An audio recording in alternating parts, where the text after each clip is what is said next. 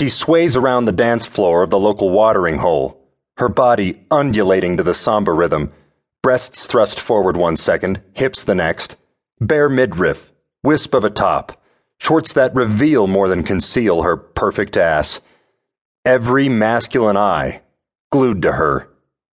She knows what she's doing, the witch. She wants them lusting, burning for her.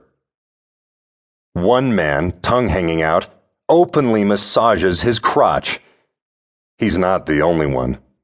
The stench of body fluids, sweat, urine, God knows what else fills the room. Her gaze roams over the crowd, challenging them, laughing at them. You may look, but you can't touch. After all, for most of them, she's their boss.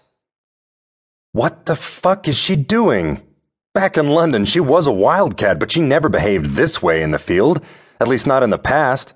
No wonder her brother fired off an SOS. Figure out what the bloody hell's going on and fix it.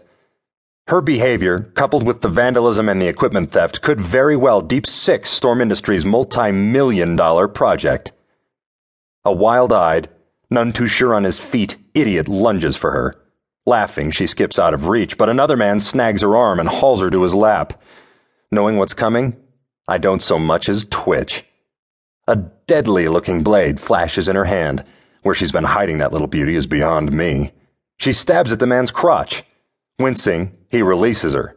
Wise of him. A man's rather fond of his balls. Several men, seemingly unaware of the knife, spring toward her, but before anyone touches her, she twirls away, still sporting that siren's grin. Men slam into each other. Someone throws a punch. Grunts, groans, chairs fly. Storm security team swarms in to break up the fight while she sashays out the door, as unreachable as ever. The scourge of my life. The love of my life. Brianna.